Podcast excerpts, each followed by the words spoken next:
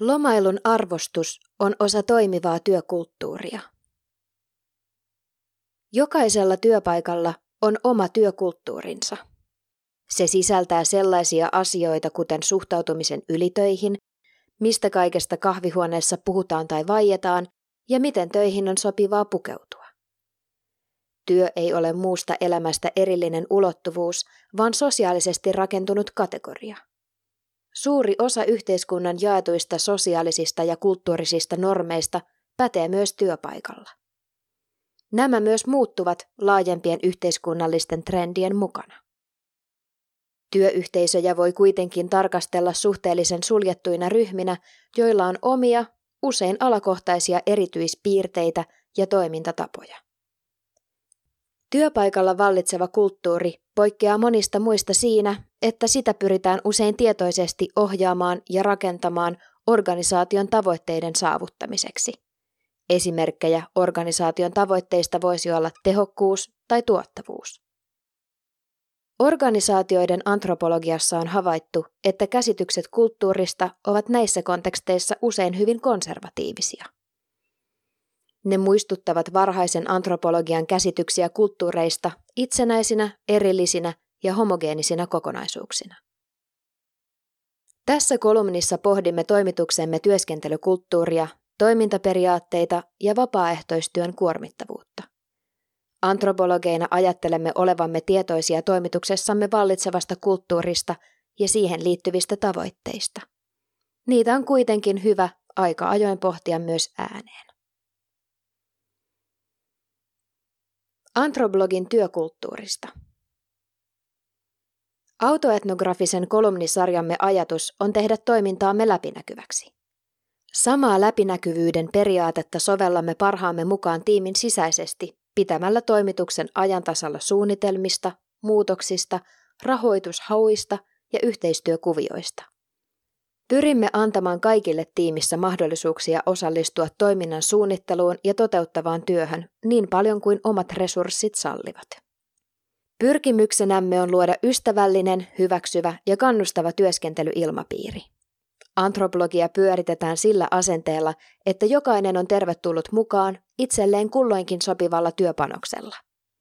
Haluamme antropologin olevan tekijöilleen väylä kehittää osaamista ja soveltaa jo opittua – ja tarjota nuorille antropologeille oman alan töitä.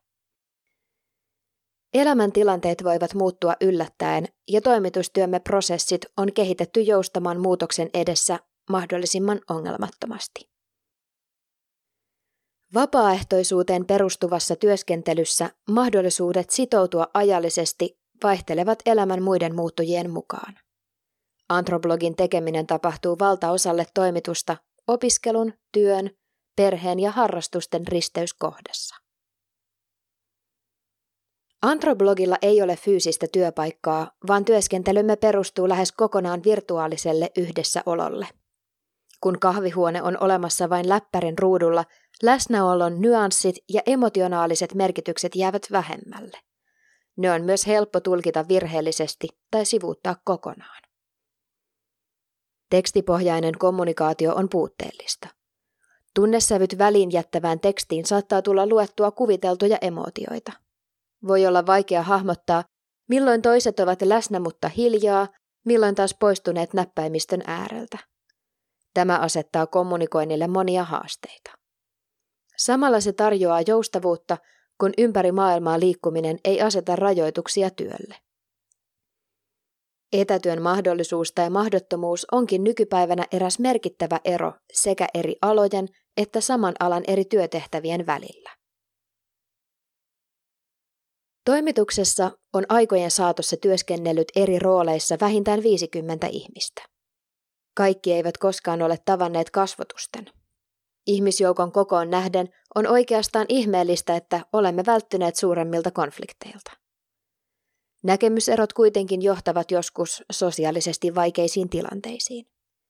Näiden selvittäminen pelkän tekstikommunikaation keinoin on haastavampaa kuin kasvotusten. Kasvotusten tapahtuvat kokoukset ja virkistysmielessä järjestetyt tapaamiset ovat tärkeä osa toimituksemme työkulttuuria ja oleellinen keino tasapainottaa verkossa tapahtuvan viestinnän kasvottomuutta. Vaikka kaikki toimituslaiset eivät pääsekään yleensä kerralla paikalle, ovat tapaamiset tiimin yhtenäisyyden kannalta tärkeitä.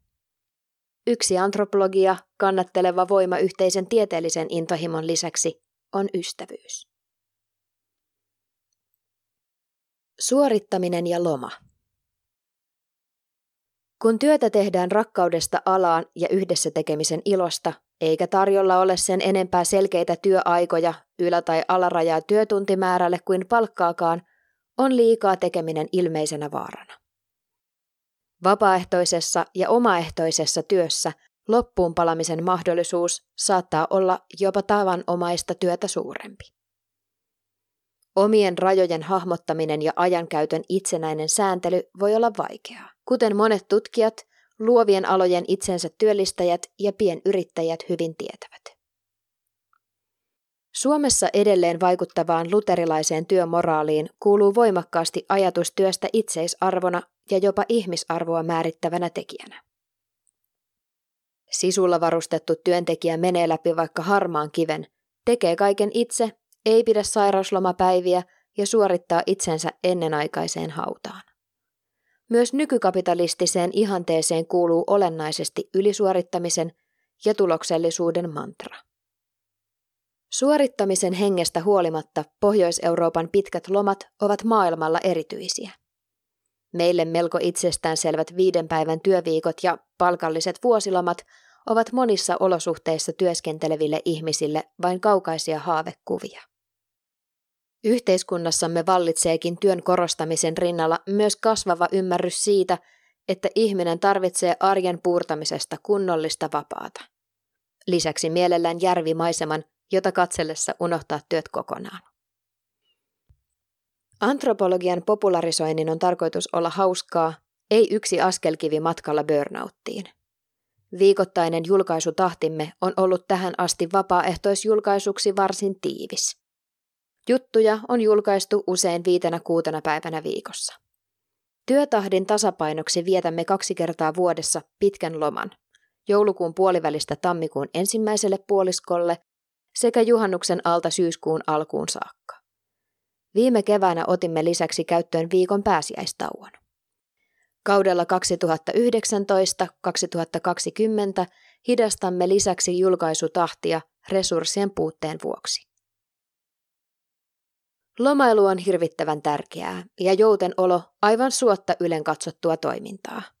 Oli kyse sitten leivän pöytään tuovasta työstä tai harrastus- ja vapaaehtoispohjaisesta toiminnasta, rutiinit on syytä rikkoa säännöllisen epäsäännöllisesti. On hyvä antaa niin mielelle, keholle kuin sosiaalisille verkostoille aikaa levätä ja raikastua erilaisilla kokemuksilla. Antropologia opettaa, että ihmisyys on hyvin monimuotoista. Oman elämän monenkirjavuuden muistaminen muuttuu vaikeaksi, jos rutiinit ja päämäärätietoinen toiminta valtaavat liikaa alaa.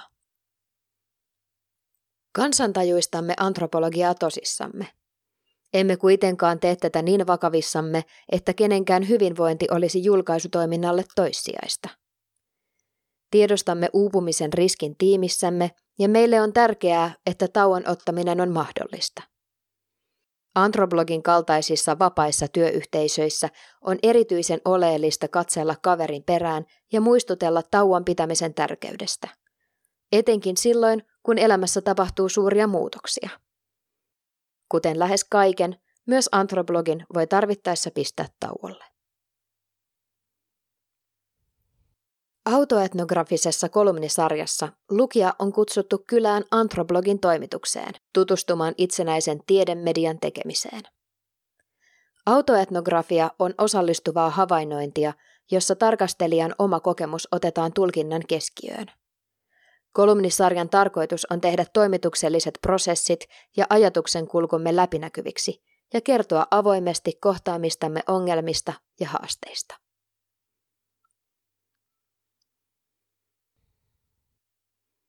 Kirjoittanut Saara Toukolehto, Antroblogin toimituspäällikkö, ja Ninnu Kosken Alho, Antroblogin päätoimittaja. Lukija Petra Niskanen.